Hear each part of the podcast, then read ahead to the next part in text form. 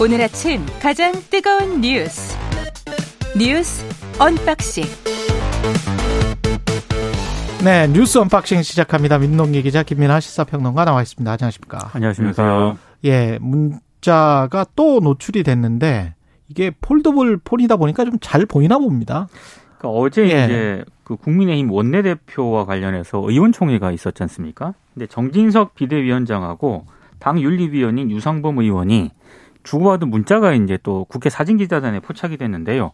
내용이 이준석 전 대표 징계와 관련된 그런 내용입니다. 음. 그러니까 구체적으로 좀 보면은 오늘 오찬 함께 합 여기까지 정진석 그 위원장이 이게 문자를 보내는 게 찍혀 있는데 예. 문제는 그 위에 이제 그 주고받은 위에. 메시지였습니다. 이게 왜냐하면 그 위에 어떤 내용이었냐면 오케이 중징계 중 해당 행위 경고해야지요 이런 내용이 있었고 중징계 중 해당 행위 경고해야 지요. 경고해야죠. 네 여기에 대해서 이제 유 의원이 성상납 부분 기소가 되면 함께 올려 제명해야죠.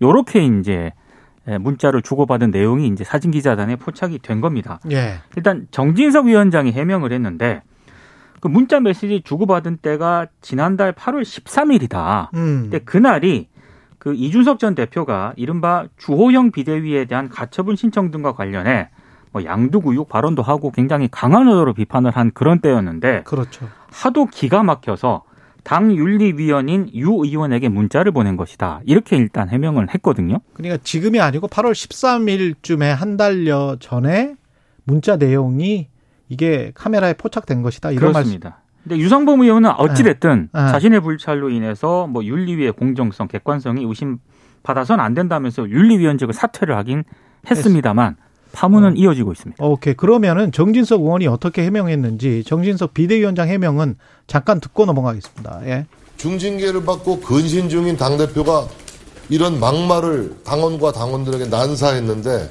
어떻게 윤리가 경고 한마디 안 하느냐고 제가 얘기 못합니까?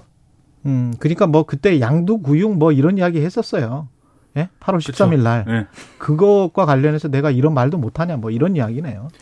그러니까 이게 뭐 정진석 비대위원장이 반론을 하고 싶은 대목은 왜냐하면 음. 이 문자 뭐 이 보도가 나오고 나서 이준석 전 대표가 어 SNS에 글을 올려가지고 아 비대위원장이 윤리위에 막 지시를 하고 있다 이렇게 썼기 때문에 정진석 비대위원장이 그 대목을 지금 반론을 하는 거거든요. 그래서 예. 비대위원장이 뭐 윤리위를 지시를 하고 이런 게 아니라 내가 그땐 비대위원장도 아니었고 이 평 당원, 그러니까 평 의원의 입장에서 어, 이런 불만을 좀 제기를 한 것이다. 이렇게 얘기를 했는데 문제는 이제 정진석 비대위원장은 그렇다 치고 여기에 이렇게 구체적으로 나는 제명을 해야 된다고 본다라고 답을 하는 유상범 의원의 태도가 이제 어, 맞는 거냐. 그렇죠. 이거에 대한 의문이 있죠. 음. 그리고 유상범 의원이 이렇게 한 게 처음이 아니고 이전에도 그 이준석 전 대표 징계할 때 보면은 마이크 꺼진지 모르고 그렇죠. 맞습니다. 켜진지 모르고. 예. 그렇죠. 마이크가 켜진지 모르고 어 이준석 전 대표 이제 이 수사 결과가 나오고 하면은 추가 징계하면 된다 뭐 이런 얘기를 하다가 그게 노출이 돼 가지고 또 논란이었거든요.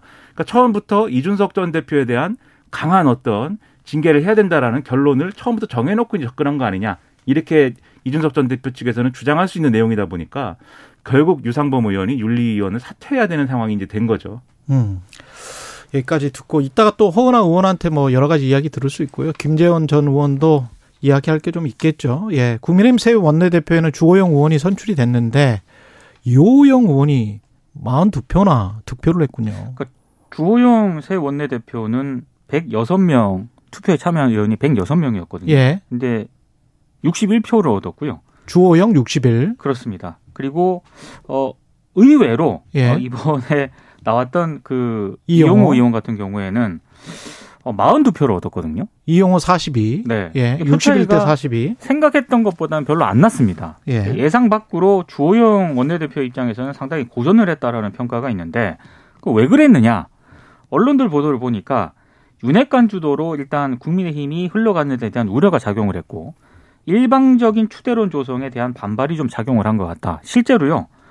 그 출마 선언문까지 써놨다가 주호영 추대론으로 분위기가 형성이 되니까 접었다는 의원들이 여럿 있다고 지금 오늘 조선일보 보도를 보면 그런 내용도 포함이 돼 있거든요.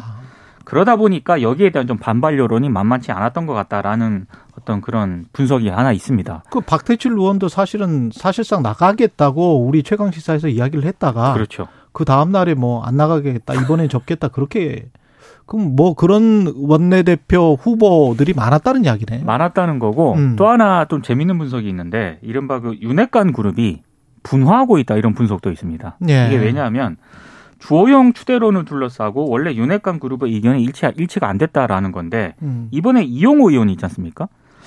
어, 장재원 의원이 주도한 친윤계 의원 모임이 민들레 공동 간사를 맡았었거든요. 예. 그런데 장재원 의원은 이번 조용 추대론에 적극적으로 동의를 안 했다라고 합니다. 그러니까 윤핵 관 표가 분산이 됐다 뭐 이런 분석도 있습니다. 그는 윤핵 관 전국 시대인가 봐요. 이게 그러니까 춘추 전국 시대. 그렇죠. 여러 윤핵관들이 의견을 합심하면은 그거는 이제 아 저게 윤심이야라는 신호가 명백하게 되는데 일부 윤핵관만 주장을 하는 내용에 있어서는 의원들이 이게 윤심인가 헷갈리는 거죠. 왜냐하면 일관되게 설명이 안 되는 게 이 주호영 추대로는 윤심이 아니다. 이게 확실했다면 왜 출마를 하지 않고 다 접습니까? 그렇죠. 음. 그러니까 뭔가 윤심일 수도 있어 이렇게 생각한 것인데 근데 또 실제로 이 투표를 했는데 어 주호영 의 원내대표에 대해서 사실상 추대를 만들기로 하는 그런 그림이었는데 이 스코어를 보면은 전혀 사실상 추대가 아니지 않습니까? 그러니까 주호영 의원도 이게 기쁘게 받아들일 수 있는 이런 성적이 아니거든요. 그렇다고 하는 거는 어, 이 주호영 원내대표를 밀자는 거는 윤심이 아닐 수도 있다라는 게 전제가 돼야 그런 믿음이 있었다라는 게 전제가 돼야 이런 결과가 가능한 거 아닙니까? 국민의힘 의원들 입장에서 보면. 예.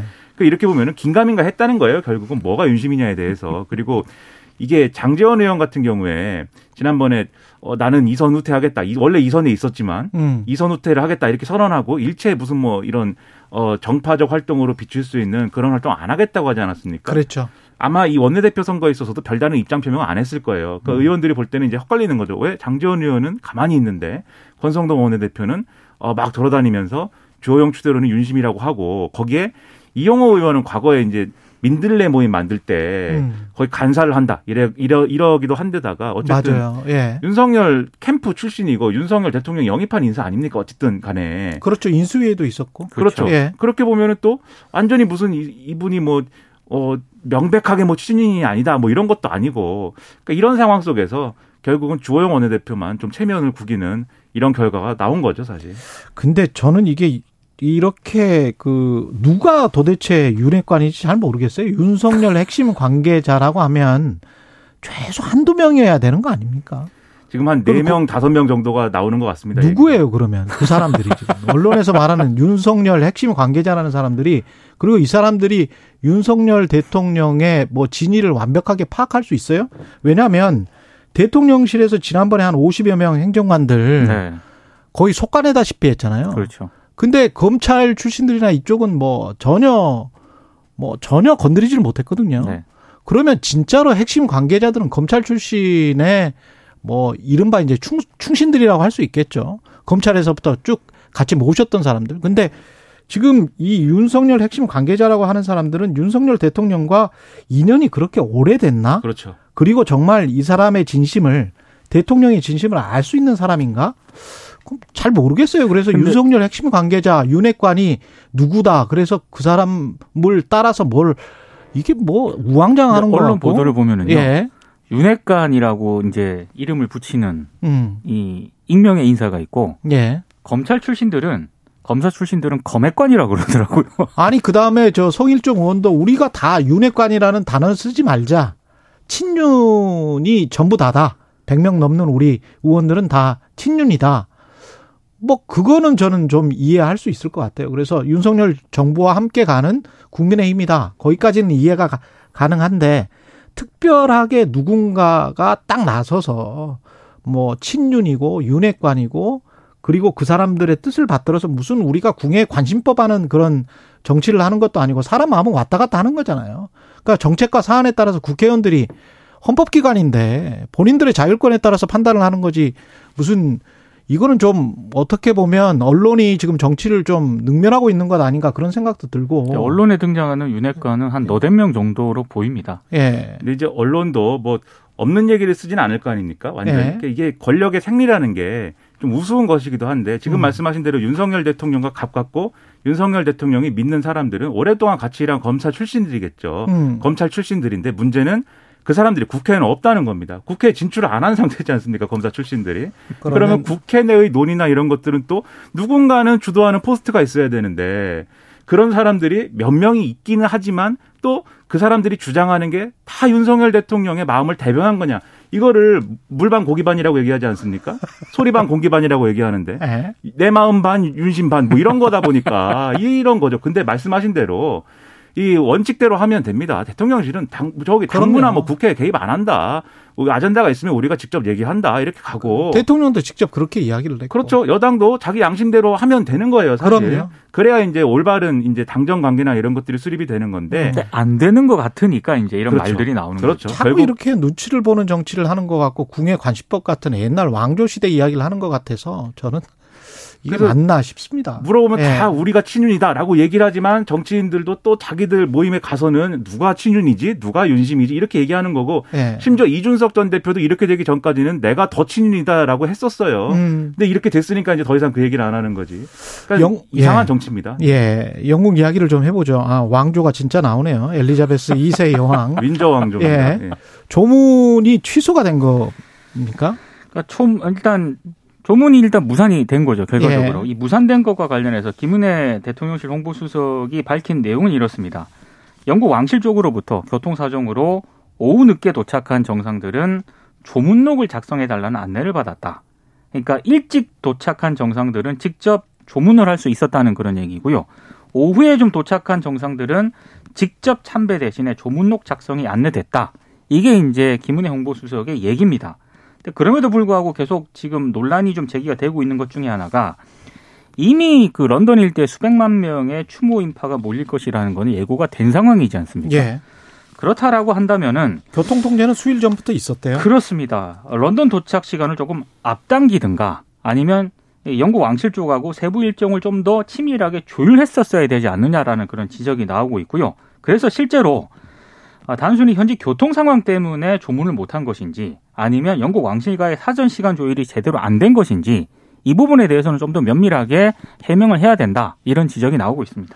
근데 이런 문제 제기에 대해서 대통령실이 뭐 이게 뭐 정치 공세다 이렇게 대응할 일은 전혀 아닌 것 같고요. 왜냐하면은 지금 다른 정상들도 뭐 여러 사정들 때문에 어 지금 엘리자베스 2세 여왕의 어이 가지 못했다고 하면은 조문을 가지 못했다고 하면은 그러면 이제 뭐 그런 상황이 상당히 뭐 있었구나라고 이해를 할 텐데 음, 다른 주요 정상들은 다 갔단 말입니다. 그렇죠. 그렇죠. 그 우리 윤석열 대통령만 이 뭐 대통령만 윤석열 대통령만은 아니겠지만 음, 주요국 정상들이 다 가고 심지어 중국의 경우에는 뭐 중국의 조문은 뭐 안 받는다 뭐 이런 게 있었는데 어쨌든 어 외교. 그렇죠 외교관에 준해 가지고 갔잖아요 그 이, 어, 중국의 주요 인사도 예. 그렇게 따지면 우리 대통령이 왜 못 간 거냐에 대해서는 영국의 문제가 아니라 우리가 준비를 제대로 했느냐 이거는 따져 물을 수밖에 없는 거거든요. 준비부죠. 네. 그렇죠. 예. 그러니까 이게 예, 해외에서는 이렇게 뭐 누가 사망하면 이렇게 또 주요 인물이 사망하고 특히 왕족이 사망한 경우에는 관이나 이런 것들을 공개를 해서 대중들이 계속 조문을 하게 하고 거기서 이렇게 추도의 애도의 의사를 표하고 뭐 이렇게 하는 기간을 두고 그 다음에 이제 장례식을 진행하는 건데 요 앞에 부분에 대중들하고 같이 가서 어 호흡을 같이 하면서 조문을 하는 모습을 보이면서 영국 국민들에게 어 우리도 이렇게 한다는 걸 보여주는 건 굉장히 중요한 거였는데 뒤에 장례식 참여하는 것도 중요하지만 그렇죠. 그런 걸 놓쳤다는 거에 대해서는 왜 이렇게 된 건지를 정확하게 좀 밝히고 거기에 대해서는 다시 이런 일이 없도록 하는 조치가 돼야 되는 거죠. 계속 영국이 우리한테 얼마나 잘해줬는지 아느냐 의전상 음. 문제가 없었다 홀대 아니다 이렇게 얘기하는 것은 제가 볼 때는 좀 동문서답이 아닌가 싶습니다. 그러니까 외교 홀대 논란도 언론에서 좀 잘 못 짚고 있는 것 같은 게 네. 이거는 준비 부족 그렇습니다. 그리고 이- VIP 여행사가 가이드를 한다고 해도 그, 그 나라의 교통 통제 정도는 어느 정도 알고 있는 거 아니에요? 이렇게 큰 행사 그렇죠, 같은 경우는 그렇죠. 데이비드 예. 백- 데이비드 베컴도 하루 종일 기다려서 거기서 그렇죠. 그걸 한다는데 13시간 갔다는데. 기다렸다고 합니다. 그러면 그렇죠. 걸어 다니는 동선이랄지 이런 것까지 다 계산을 해서 네. 가령 뭐 갔, 갔을 때는 구두를 신고 그리고 걸어 다닐 때는 운동화를 신는다고 하면 비서실에서 운동화를 좀 준비를 했다가 뭐 그 식장으로 들어갔을 때는 장례식장 또는 그 어, coffin이라고 하죠. 그 네. 관이 있는 곳에 그 장소에 들어갔을 때는 또 격식을 차려서 옷을 갈아입는달지 아니면 구두를 바꿔 신 구두로 바꿔 신는달지 그렇게 좀 준비를 면밀하게 했으면 됐지 않았을까 그러니까 싶네요. 정상끼리 만나는 그런 별로 일정, 긴 거리도 아니었어요. 일정을 예. 그 취재해본 기자 얘기를 들어보면은요 음. 정상들이 해외에 나갔을 때 분 단위로 이동을 한다 그러거든요. 예. 거의 딱딱딱 맞춰가지고. 그럼요.